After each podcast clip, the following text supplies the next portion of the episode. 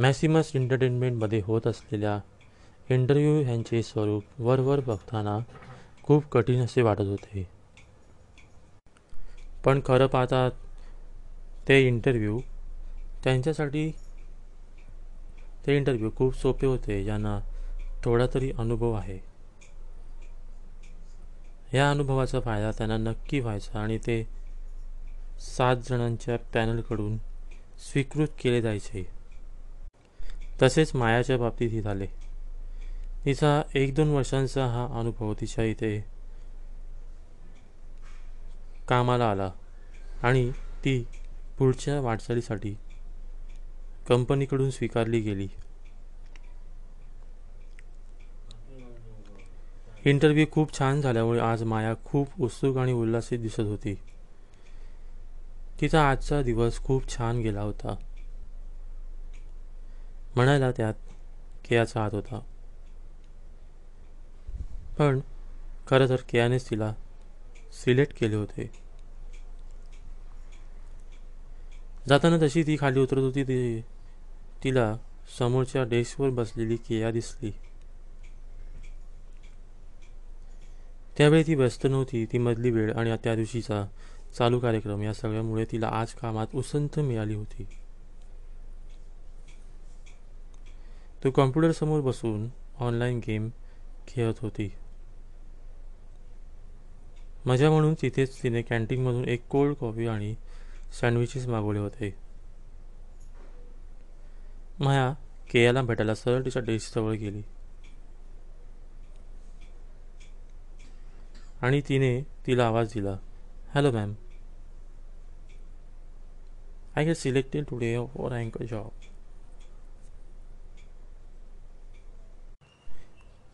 केयाने तिच्याकडे बघून एक गोड स्माईल दिली. खूप मनापासून ती तिच्याकडे बघून हसत होती. तेव्हा ती कॉफी पीत होती, पण तिची नजर तिच्या ओठांवर लावलेल्या त्या डार्क लिपस्टिकवर अडकली होती. केयाने पटकन कॉफी संपवली आणि सँडविच पण तिने त्याचबरोबर फस्त केले. तिने राहिलेला कचरा उचलला आणि तो कचरा डस्टबिनमध्ये टाकण्यासाठी ती आपल्या जागेवर उठली. केया, "वन मिनिट, वेट," असं म्हणून तिच्या समोर आणि मायाच्या बाजूला असलेल्या डस्टबिनकडे येत होती. तेवढ्यात मायाचे लक्ष केयाकडे गेले आणि ती जोरात हसायला लागली.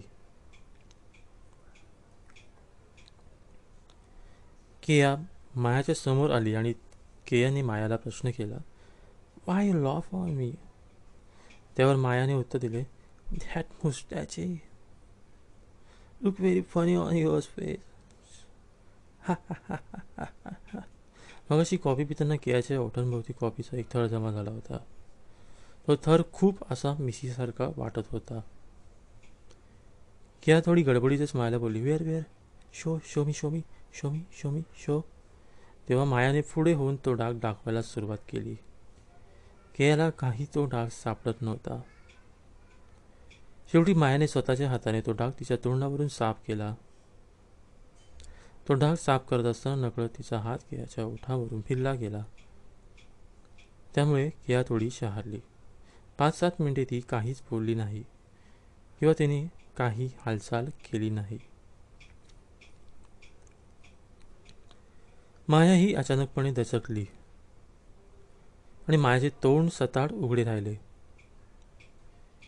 केयाने स्वतःला सावध करत लगेच आपल्या हातातला कचरा टाकायला ती डस्टबिनकडे गेली आणि तिने कचरा टाकून पटकन मायाकडे आपला हात पुढे केला. "Congratulations dear." तर मायाने लगेच "थँक्यू मॅडम" असे म्हटले. त्यावर केयाने मायाचा हात न सोडताच मायाला म्हटले, "don't call me Maya, call me Keya, just Keya." त्यावर माया घरातल्या घरात हसली. "Okay okay, can I go now?" तेव्हाही मायाचा हात केयाच्या हातात होता. "Yes sure, you may go now." हे म्हणत असताना केयाने मायाचा हात अलगद दाबला होता आणि जेव्हा माया तेथून निघाली तेव्हासुद्धा केया बऱ्याच वेळ मायाकडे पाहत राहिली होती.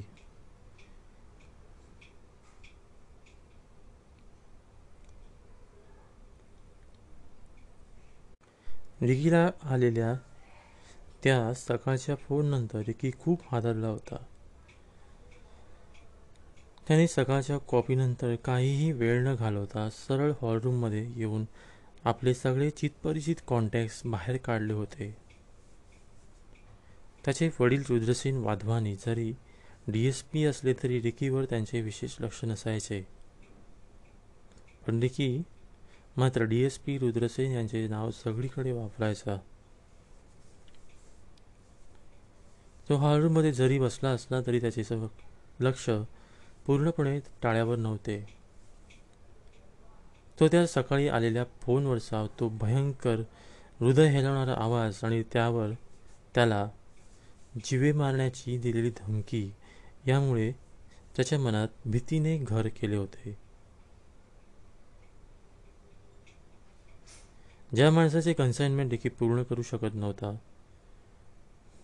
आणि ज्यांचे लाखो करोडो रुपयाची त्याने माती केली होती, ती माणसे आता त्याच्या जीवाच्या मागे लागली होती. सकाळी ऐकलेली ती धमकी त्याच्या कानात आणि कुठेतरी त्याच्या अंतर्मनामध्ये सतत ऐकू येत होती.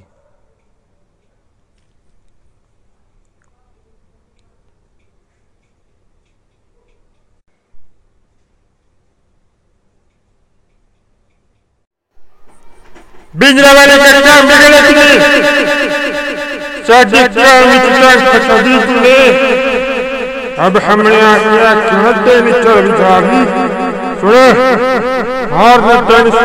सामने काटा पालिया आपके सबके सामने में छुट्टे नहीं ले जाऊंगा, याद रखिए. त्या दिवशीच्या आदल्या दिवशीच्या मध्यरात्रीनंतर रेकीचा वाईट दिवस चालू झाला होता. त्याच्या मनाविरुद्ध गोष्टी घडत गेल्या होत्या. त्याने जे ठरवले होय ते सगळे उलटे घडले होते. त्याने स्वतःच्या झालेल्या नुकसानीचा बदला ड्रायव्हरला संपवून घेतला होता, पण नुकसान भरपाई वसूल करण्याची रेकीची युक्ती फसली होती.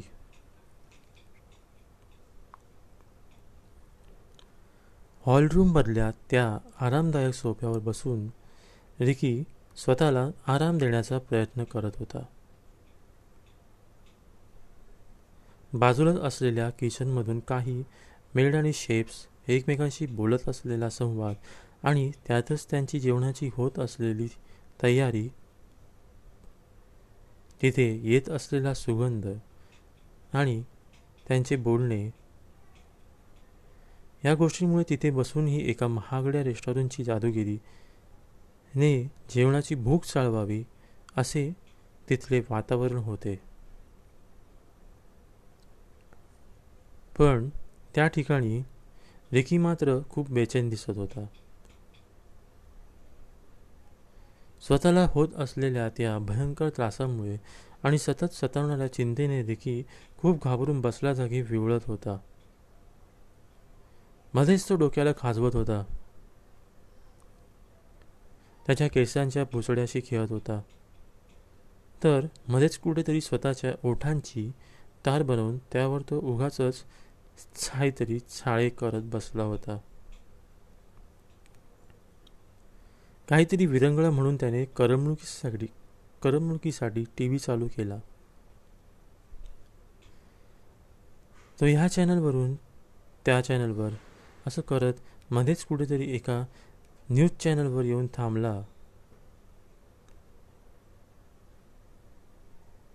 ती न्यूज जशी त्याच्या कानावर पडली आणि जशी जशी ती न्यूज आपल्या क्लायमॅक्सपर्यंत पोहोचत होती तशा त्याच्या चेहऱ्यावरच्या घामाच्या धारा व्हायला सुरुवात झाली. आतंकवाद का नाम सामने आते ही जहन में एक चेहरा नजर आता है। उसमें कटे फटे सर, बिखरी सड़कें, टूटी इमारतें, खून से लथपथ शरीर और न जाने कितने लूटे हुए घर। पर यहीं पर हम गलत हो जाते हैं। भिंडरावाला और उसके द्वारा संचालित किए गए लोग ये सब करवाने के लिए बहुत से सिख समुदाय के लोगों को भड़काते हैं। उनके साथ मिलकर भिंडरावाले के लोग हर जगह दहशत का माहौल जमा करते हैं। आज हम जिस दहशत और आतंक की बात करने वाले हैं, वो किसी जिहाद का हिस्सा नहीं, ना ही किसी जमींदार या साहूकार द्वारा रचा कोई खेल। ये आतंकवाद है अपने अलग और आज़ाद मुल्क को लेकर उठी मांग का। इस आतंकवाद को एक नाम दिया गया। तो आपली मान एका विचित्र पद्धतीने हलवू लागला। हरमंदिर साहब जैसी पाक जगह जहाँ गुरबानी की जगह गोली लो की आवाज सुनाई देने लगी। कई मासूमों की जान ले ली गई और भारत में नेताओं की उन्हीं के सुरक्षा रक्षकों द्वारा हत्या की जाने की साजिश रची जा रही। न्यूज चालू होती। क्यों वाचा ये आंदोलन क्या है? ये आंदोलन हम आज जानेंगे। आइए जानते हैं। सिकंदरपुर मता, पंजाब और पंजाबी में इसे सिकंदरपुर मता के नाम से जाना जाता है। इस आंदोलन की जड़ें काफी गहरी है। इस प्रस्ताव में केंद्र को विदेश मामलों, मुद्रा, रक्षा और संचार सिर्फ 5 दायित्व अपने पास रखते हुए बाकी सारे अधिकार राज्य को देने का और पंजाब को एक स्वायत्त राज्य के रूप में स्वीकारने की बात हुई है। काफी सारे कातिलाना हमलों में इसमें पंजाब के पंथ और तो अपने पास जोर जोरात की बीच हुए कातिलाना हमले में गुरबत सिंह की हत्या हलवत होता और इसी हमले के उपरांत हुए कई हिंसावादी कारनामों के लिए आंदोलन के मुखिया भिंडरावाले मध्येच खाली आपटत होता लगा है। इसके बाद और कई ते करत असताना के सिलसिले बढ़ने की आशंका बताई जा रही है। पायात असलेली चप्पल त्याने जोरात भिरकावून दिली जा रहा है। पुलिस के बड़े अधिकारियों की पंजाब तथा अन्य एवं राज्यों के बड़े बुद्धिजीवी लोगों की चप्पल नुकत्याच बंगल्याच्या आत येत असलेल्या त्या व्यक्तीच्या डोक्यात जोरात जाऊन बसली। हत्यारों के साथ मुस्तैद हुए गए हैं और ये नौजवान किसी भी हद में जाके अपने मकसद को हासिल करना चाहते हैं। हमारी यही कोशिश है कि इस विषय में ज्यादा से ज्यादा सही खबर आप तक पहुंचाई जाए। तशी ती व्यक्ति रागाने ओरडली, पाकिम बास्टार्ड! आणि त्या व्यक्तीने अगदी जलद गतीने चालत जाऊन डिकीचा घातलेला बाथरूप सकट त्याला उचलला आणि यो स्वाईन असं म्हणून एक जोरदार कानाखाली वाजवली। पूर्ण बंगला त्या आवाजाने गुंजला। नंतर परत तो माणूस अगदी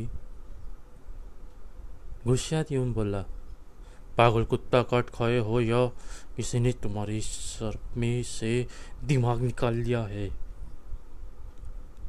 या वो भी चढ़ा कर आए हो कि लड़की की चिल्ली में?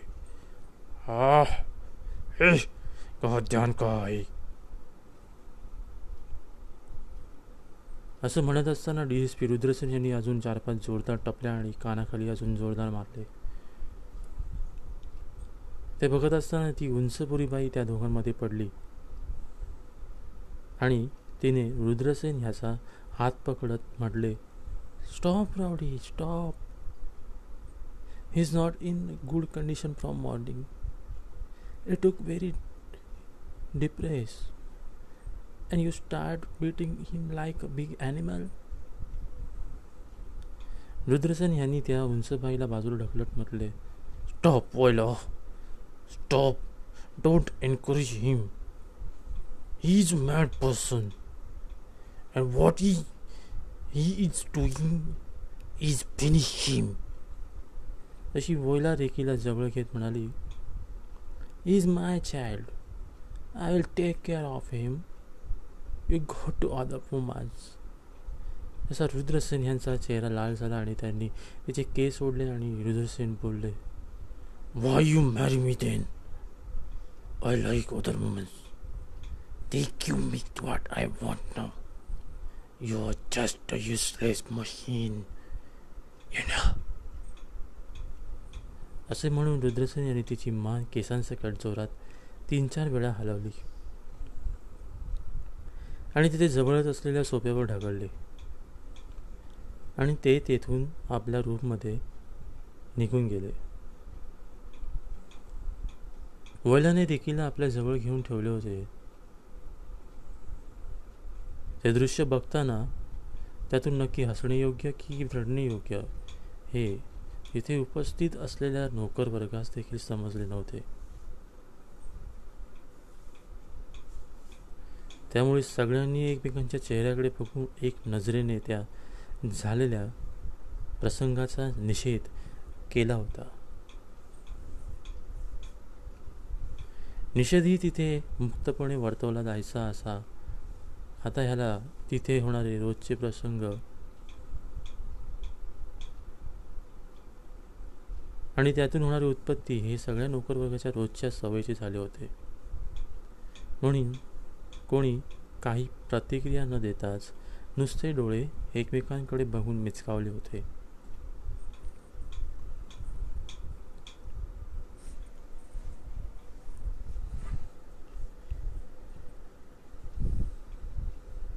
बंगल्यामध्ये असलेल्या फोनमध्येच आपण असल्याची बातमी द्यायचा. त्या फोनचा आवाज इतका जोरदार यायचा की कोणी आपल्या कामामध्ये गुंतला असेल तर तो दचकून आपल्या हातातलं काम काही वेळासाठी विसरून जायचा. तो फोन वाजत होता, करम करम करम करम करम करम. रेकीची मॉम वॉयला तो फोन उचलण्यासाठी पुढे सरसावली. तिने तो फोन उचलला आणि तिने बोलायला सुरुवात केली.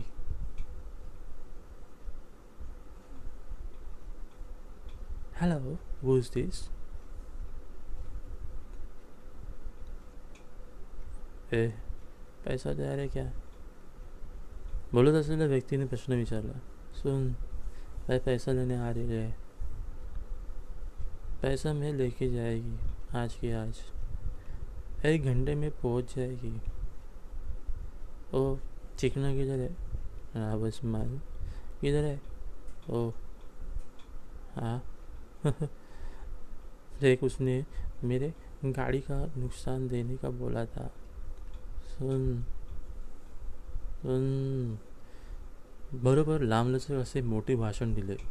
त्यावर वोयला सगळं समजली हे रेकीचं काहीतरी प्रकरण असणार हे तिने ओळखले आणि तिने त्या मुलीला विचारले, how much money he promise to give you?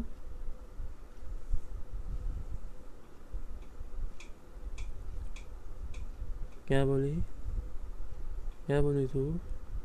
पूछो चिकने से, वो बताएगा तेरे को. पर तू कब से छप छप कर रही है? घर की कामली है क्या? तेरे साहब को बोल. उस दिन मेरे गाड़ी से उसने जब उसकी कैब ठोकी थी ना, कैब वो बोला था मेरा नुकसान देगा. पूछ उससे. ती मुलगी कसलाही विचार न करता काहीही बोलत होती. तिला तिच्या पैशाची घाई झाली होती.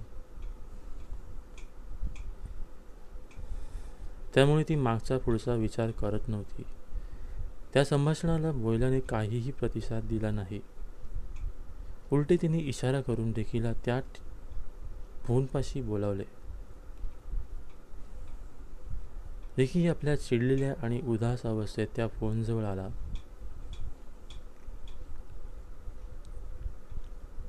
आणि त्याने वोयलाकडून तो फोन घेतला.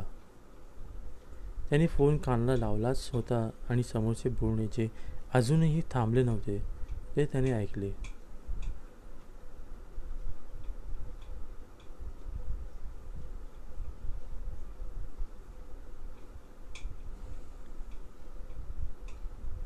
चुप, क्या बोली तेरे को पता है की नाही? रिकीचे डोके ते सगळे ऐकून अजून गरम झाले होते. तो त्याचे डोळे विस्फारून बोलू लागला. मालूम है तेरा पैसा मेरे को देने का है, पर सुन, तेरा पैसा मैं देगा तू इधर आएगी तो. और सुन रिकी, हर पैसे का हिसाब रखता है. ये जो हुआ ये मेरी प्रॉब्लम नहीं हो, ये बड़े ड्राइवर की प्रॉब्लम थी जो मैं गले में लेके घूम रहा हूँ. उसे मैं पहले ही ऊपर पहुँचा चुका हूँ. उससे मुझे जो प्रॉफिट का मैंने सोचा वो पूरा नहीं हुआ. रिकी बोलताना मध्येच थांबला. त्याला जाणवले की तो काहीतरी चुकीचे बोलत आहे आणि त्याने बोलणे समाप्तीकडे नेले. त्याने सरळ त्या मुलीला बंगल्यावर बोलवले. हां आजा आजा, तू बंगले पे पैसा दे देगा, असे बोलून त्याने फोन खाली आपटला. फोनचा काडकन आवाज झाला.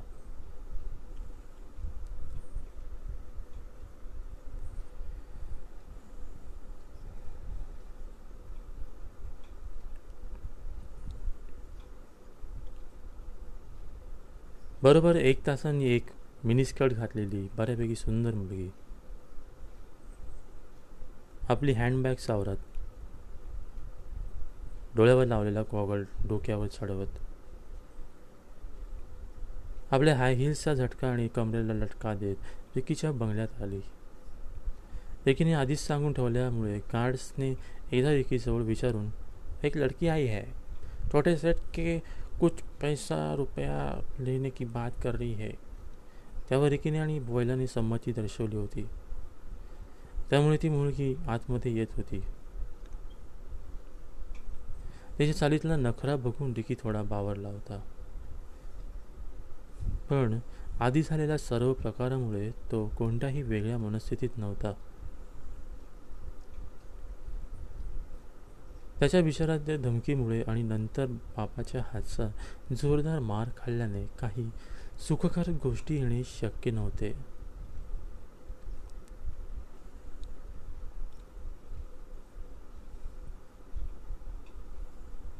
ती मुलगी जशी बंगल्याच्या आत आली तशी स्टाफकडून तिला बसाव्यास सांगितले.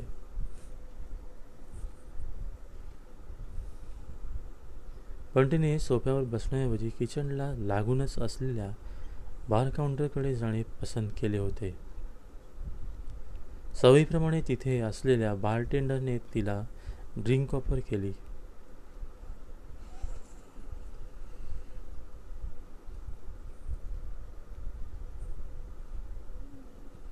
तिनेही लगेच एक लार्ज ऑर्डर केली. On the rocks विदास sir.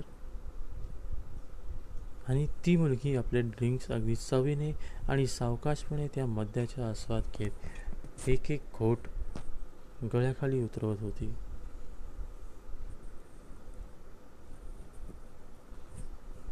Ricky अजूनही बाथरूममध्ये वावरत होता.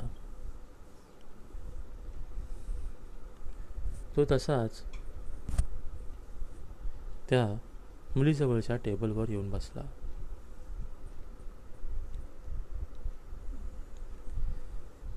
त्या काळोखात जेव्हा गाडी ठोकली होती तेव्हा तिच्या सौंदर्याची पूर्ण झलक त्याला झाली नव्हती, पण आता मात्र तो तिच्या घातलेल्या कपड्याकडे आणि विशेष म्हणजे त्यात दिसणाऱ्या तिच्या शरीराच्या प्रत्येक भागाकडे अगदी खोलवर बघत बसला होता. त्याची नजर तिच्या शरीराच्या अगदी त्या सुंदर उघड्या पायावरून ते थेट तिच्या डोक्याच्या केसापर्यंत प्रत्येक ठिकाणी तिला नजरेने स्पर्श करत होती. तो तिच्या सौंदर्याचे रसपान करण्यात आतुर झाला होता, पण त्याची त्यावेळची मनस्थिती त्याला नकार देत होती. वडिलांनी पैसे आणले आणि ते बार काउंटरवर ठेवले. ते असे ठेवले की तिथे फक्त रिकीचा हात पोहोचेल आणि ती तेथून निघाली. जाताना वडिलांनी रिकीच्या खांद्याला हळूच सोडून आपण त्याचे काम केल्याची जाणीव करून दिली होती. त्यामुळे सुद्धा रिकीची नजर काही बदलली नव्हती. तो खेचातच चालला होता. त्यातच बंगल्याच्या आतमध्ये येत कोणीतरी आवाज दिला, रिकी रिकी भाय.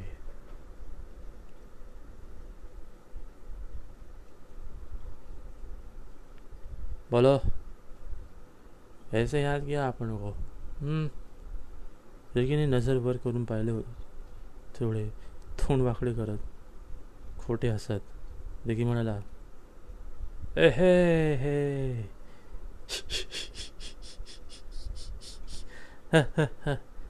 सेटिंग आ गया तू.